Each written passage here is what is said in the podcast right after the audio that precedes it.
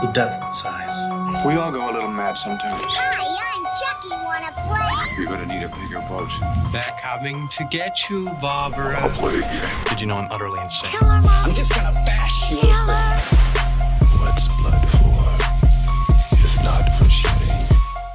Welcome to 31 Days of Horror Movies 2021. I'm your host, Sam Johnston. And with me today, I got a brand new batch of guests. Welcome, Tim. Hey. And Zach. How are you doing? So it is the sixth day, and we just watched Deep Red, 1975, directed by Dario Argento, written by Dario Argento, and Bernardino Zapponi, a jazz pianist and a wisecracking journalist, are pulled into a complex web of mystery after the former witnesses the brutal murder of a psychic. This movie does a very good job of putting the hints, the obvious hints that are going on in your face. Oh, they put it in your face over and over and over. This movie opens with that creepy ass music. Yeah. La, la, la. The children literally chanting is the first thing that we hear without even seeing it. Right. And then all you see is the shadow. But you see the shadow of this murder, and then all of a sudden you see the knife. It just drops on the ground. Drops on the ground, and then shoes walking into the frame. Right. And just standing there. Right. And then that's it. I mean, a thing about this movie is the music was huge part. Not only absolutely. I mean, the music itself was great, but also it was about a musician. Right. It literally this person. Two musicians. Throughout this entire movie, it is very rhythmic. It's very centered around the music. Things happen in repetitive order and happen in a rhythm, and it's very verse chorus type of structure. It feels like we're watching a song. We're tracking along into boom, curtains open up, the show is starting, and it was a deep red curtain, and everything was red right there. All around these people, very red. All the seats were red. The entire room was just dark red. Helga, who is a psychic, and she can read thoughts, and she's kind of giving this conference about that, and then suddenly she's overcome by these visions of she starts screaming in Italian and basically like speaking in tongues, like she said there's someone, and then she said I can feel death. She takes a sip of her water and it runs out of her mouth, which this image of flowing water is a theme throughout this whole movie. There's a lot of running faucets. Yes. Faucets. Oh my God, I didn't even think of that. So yeah, she takes a sip, it runs out of her mouth as she says, there's a child singing. And all those things became, as we'll see later, visual clues of what's going to happen. Yep. Again, like it's kind of like music. Like these parts.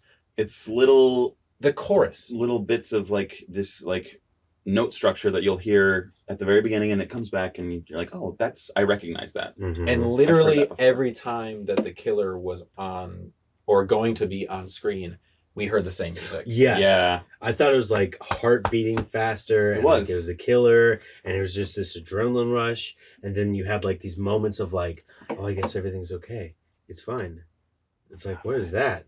Oh, that's weird. And then all of a sudden it starts up again. And he's like crawling out the window and all these things. Yeah.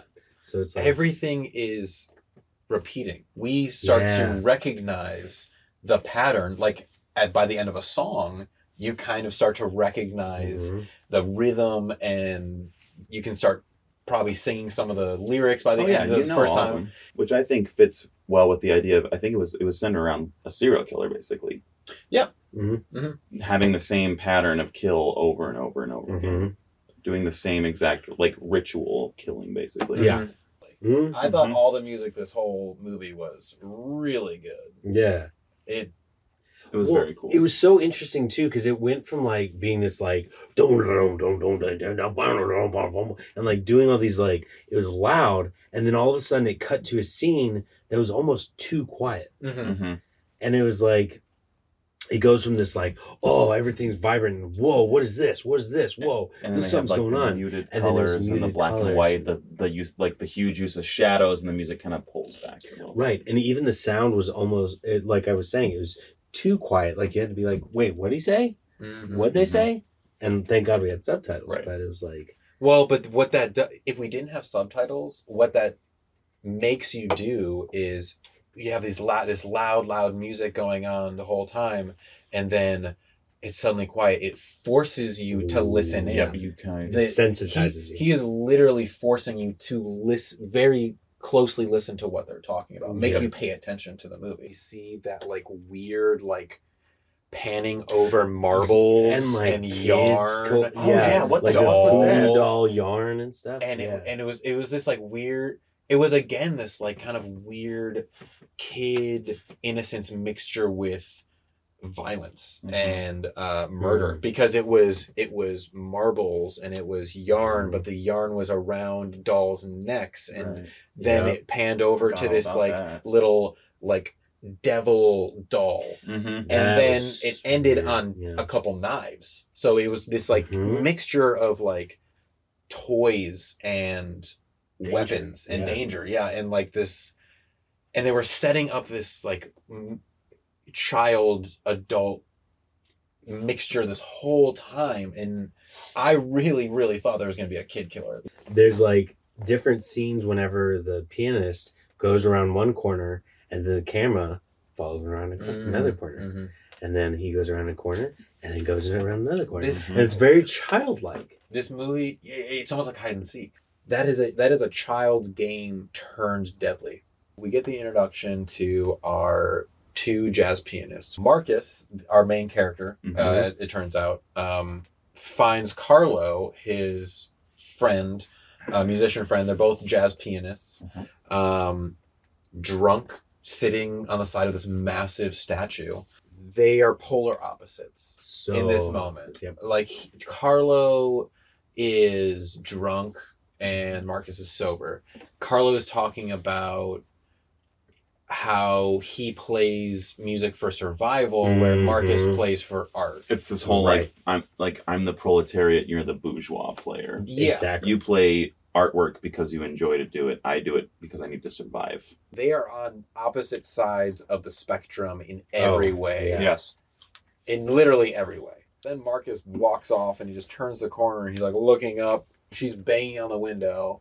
Then the butcher knife comes down, and she goes through the window. Into the window, and a little bit of like the throwing the head down on the broken glass. Yeah, it was just like it's brutal. It was brutal. Yes. It was brutal. Like I think it was. This movie definitely was more brutal than I thought it was going to be. Yeah. Oh, absolutely. There were so many brutal scenes in there, like the whole like the head getting run over by the car at the end too. Yeah, it was like, There was it was the just woman like, getting like the second degree burns all over. Her face. That was fucking gruesome. And this kind of sets him off on his journey because he brings up this idea too of this missing painting, which is kind of a another clue that is throughout this movie. This missing painting that he saw. When he first came in to help Helga. And there's a point when, I think it's Carlos who says, like, maybe it's missing for a reason. Maybe it's missing for a reason. Yeah, and that's right after this scene. Mm-hmm. They have this massive distance between them, and he drunkenly says that comment about, well, maybe it was made to disappear. Maybe it was for a reason. After witnessing that first death, he fully commits to... an investigation of figuring out what's going on. It really affects him. He's very affected by this. And I think as the audience too, like we were all pretty shocked by that first death too. So he's immediately very, very motivated to figure out what's going on. And then we have this other character come into the scene, literally just bust into the crime scene, is the journalist, Gianna. And she's like weirdly cheerful. She's happy to be there. I immediately suspected her. Throughout the entire film, every character that you meet, the big characters, there's something in there that makes you think like they're the murderer. It's him. Oh nope, he just got killed. It's not him. They kind of go on this like investigative journey or like day together where they're at the funeral of the psychic, and then they go to the theater that the psychic was at before, and they kind of reveal that they she felt this weird presence. Mm-hmm. And again, in that scene, they kind of build Gianna up to be this like weird villain because she's standing in the shadows and then, for the most of the scene. And then the one question that she asks, one of the guys is like, "What did you say?" And then she like steps into the light and says the question even louder, like even more power. It like, and then it like weirdly faded to black. I think it's after that scene that we get the scene between Marcus and Gianna, where it's this battle of the sexes. It's this like it becomes very clear that Marcus is very misogynistic. He is saying, he literally says women are weaker. Oh, gentler. Yep. They are gentler. He corrects himself and says gentler. Right. And then she laughs. Like, what do you mean gentler? We're not gentler. She laughs in his face and says and challenges him to this like arm wrestling match. The standard of what people normally think of a killer is being challenged right now in this, or of what we normally think of is strong, because he implied that women are weak, is being challenged in this scene. And she does end up cheating twice, but he also cheats too. Yeah. He kind of also explains it off as like, oh, you did this, you did that. Everything was an excuse for him to win. Mm-hmm. So it was this very like man versus woman, setting up like his belief that only a man could be capable of doing something terrible or being doing something strong like that. And then like they kind of just like part ways for a really long time. For a while. Like she was gone for an hour at least. Marcus goes over to Carlo's place to look for Carlo. And he's not there, but his mother's there, and they have a scene where they're kind of talking, and she talks about how she was an actress and she loved it. That was her passion. But shows then a bunch of pictures of her as an actress. Yeah, and she clearly was pretty like prolific as an actress. But then she says that her late husband forced her to quit. Oh, he said that. The late husband. The late husband, exactly, forced her to quit. And I wrote down, interesting, like the husband was the downfall of her career. But where is he? But we also thought that maybe we're still in this misogynistic thing of like, hey, you need to raise this kid. Exactly. Stop following your dreams and be a wife, a woman. It's the whole thing of putting the woman in the place of power. Right. It also gives her motivation in this scene that was almost like, when you're watching it, it almost felt like a throwaway scene. It was almost like, how are we like, what? This isn't important. It's about the throwaway scenes. It was like almost like a couple of these scenes in this movie. I was like, why are we here? Right. Like, why are we even like spending time with this information? But looking back on it, those were the most important scenes. That's the information we should have been paying attention to. Which is genius. It's exactly. He's like, he's making you, Dario. He's making you pay attention in moments and then allowing you to lean back a little bit and miss information that you should be listening to. This interesting scene where he goes back to the psychic's partners. It's those two guys Marcus goes back to, and one of them is like, oh, he kind of gives like the scientific like explanation of what's going on. And then the other guy's like, well, not to dispute that scientific, he literally says that, the scientific explanation, but have you heard of this folklore of the screaming child or whatever? Yep. And then that's when he goes to the library to read that book. And like it's a children's story. Well, and it was interesting, too, because the cover of the book was very, like, bright green and bright yellows, bright oranges, and all that, like, these bright colors in this otherwise, like, kind of boring color surrounding. I feel like that kind of almost ties into, that might be how, like, kids see the world. It's just in a bunch of vibrant colors. Everything's kind of new and bright and vibrant to them. Or it's really boring. Right. Or you're in a library and fuck that shit. Yeah, exactly. All the scenes that were really boringly lit or like color-wise were all the scenes with the adults. Mm-hmm. Which, why wouldn't a child think that adult affairs are boring? Adults are boring. Like whatever they're doing is boring. Yep. But this story in this book that's bright green and has pictures in it. This is exciting. And so he discovers this house in this book. He straight up steals the page out of the book. I still am a little confused about that connection. So, me too. And I don't know if it's because this is just all of our first times watching it. Maybe if we watched it a second time, we would catch it. Yeah. He goes to that house. Mm-hmm. And they then set up this, like, weird, creepy, like, renters of his house. Whoever the people that are, like, showing him around the house. They set that little girl up to be creepy as fuck. Oh, yeah. They did. Again, it was like, it's her. Yes. It's gotta be her. It's obviously the child, but she has red hair. She is a red herring. Again. Ah, a red herring.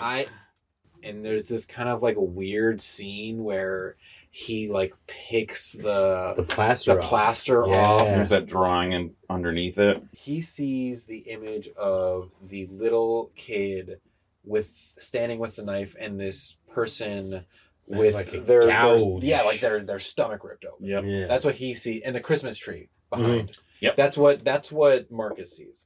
And then he leaves. And then we stay focused on the wall, and then a little piece of the wall falls off, and we see this other character who's like this with their like face covered. Yeah. And you're like, who is that supposed to be? Mm-hmm. But he ultimately gets to this point where he realizes that the drawings on the wall, the drawings on the little girl's wall, were based on Carlo's drawings. Childhood. He realizes it's Carlo. Mm-hmm. And we all do.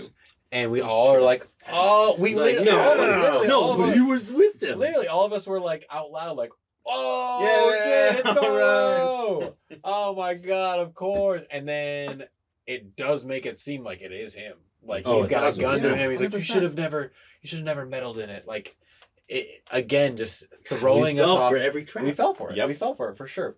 And then Carlo goes through this whole fucking death scene. Oh God! My God! Being dragged behind the police car or whatever, mm-hmm. or the taxi truck. The truck gets run over by another car. I thought it was a garbage truck. I think it was a garbage truck. And like they turned a corner and he like got hooked on the thing and was just and he hits his head and then he's like stunned. They finally realize it and they stop and then of course his head is just run over by a watermelon. He goes back to that fountain that we did meet both of them at, and I thought that was going to be the last scene of.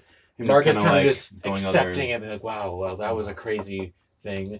But then I crossed that out because that wasn't the end of the movie. It's like, there's no way. That wasn't, because that was that moment that you're talking about of, he realized wait a second. He was here. And then wait, the painting from up there. He goes, so then it's kind of like we return back to the beginning of the movie. Mm-hmm. Because we're at the fountain scene that we first meet him. He realizes this. He then goes up to the apartment that he first goes and witnesses the murder in. Mm-hmm. We're going through the beginning of this movie. Yep. And he goes back into the apartment. He's like looking around and then he sees himself in the reflection and he realizes the painting that was missing was not actually a painting. It was the mirror of the reflection. Mm-hmm. Oh my God. And then he turns around, and who's there? The murderer! Carlo's mom, the murderer. Then we look at her, and we get the reveal of the backstory. Mm-hmm. It's almost like the movie kind of goes in like a bell curve, where you have like these moments, and they kind of go backwards. Well, it's almost like like in a classical music piece, you introduce the theme, and then you go somewhere different. You kind of like go whatever, and then you bring it all. You bring in the theme again, like in a familiar way, but somewhat different. And it comes back to the beginning. Mm-hmm. What we realize is that the mother has been verbally and probably physically abused by her husband this entire time, who has forced her to give up her career, give up her passion, broken her down. And it all comes to a head on this, I guess, kind of Christmas day that they kind of set up with the Christmas tree, and little Carlo is putting the music on that we hear throughout the entire movie. That we hear every time someone gets killed, because that's what she's replaying. Then she it just breaks. You see her in the kitchen and she just, she's getting yelled at, and she just stands there. She's just broken inside. Oh, like zero emotion. Gone. Nothing. Just gone. She's empty inside. Mm-hmm. And then he had clearly been abusing her this entire time. Him going towards Carlo was, to me, almost like a threat. Like, he's like then going to hurt Carlo. But he also then the mother instinct. It's then going back to this like psycho son survival type of thing. It's like turning like mother instinct turns on. I need to kill the thing that is threatening my child, no matter what it is. Mm-hmm. And that was her husband, and that was her motivation the whole time, was to protect Carlo. Reliving that moment of protecting Carlo. Mm-hmm. What do you think about that end decapitation scene? Could it be something along the lines of her final act of dying is also protecting Carlo's legacy? Mm. Where everyone assumes he's the killer, and then boom, it's her. And then obviously he doesn't go to the police with that evidence. She just dies, but she is... That final act could be protecting him. Well, thinking about it in a kind of like almost medieval perspective, like going to the guillotine was an act of like you're being sentenced. Yep. She was in that moment being sentenced to being the killer and taking the fall for everything that happened. Like you saying, protecting Carlo's reputation. She was sentenced and then executed.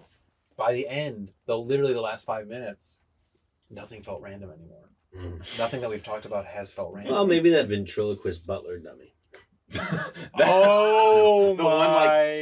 That was one jump scare of the whole That was like, one of the creepiest. Weird.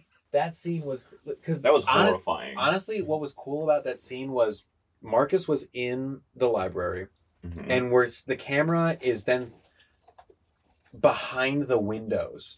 Because it's a balcony looking at the psychiatrist guy, and the camera is moving on the balcony through the windows and setting up that the killer is on the balcony, and then we have a shot from Marcus's perspective, and it's a long shot, and you're just expecting someone to step from beyond the balcony. But no. But it's open the closet. The closet opens, and it's this fucking like. Oh my God! What the fuck? Yeah, that was. Now is the time of a podcast where we get to the Smashed Pumpkin review. This is how we kind of end the podcast. We rate the movie that we think how good of a horror movie it is, out of 5 Smashed Pumpkins. So I will start with. You, Zach. I'm going to give it a 4.5. I think that it had a lot of really great cinematography, a lot of very, very well framed shots. The deep reds definitely showed up, as we have said a lot. It definitely made like a big presence. The music, as we've talked about a lot, put me into the story. And I think it definitely did its job of making you expect things and subverting your expectations. It was a thrill ride. It did not scare me. But it made me uneasy, and it made me question everything that I believed about the whole movie. It was very stylized. And I mean, everything was very stylized. Very much so. And what you said before, it's very purposeful. It was like sporadic pieces of dread, which is what that was almost took me out of it. So just because I'm so used to being such a consistent tone. And there were some parts where we were laughing at stuff. Not in a way of like, oh, it's cheesy, but this was like a genuinely funny scene. Sure.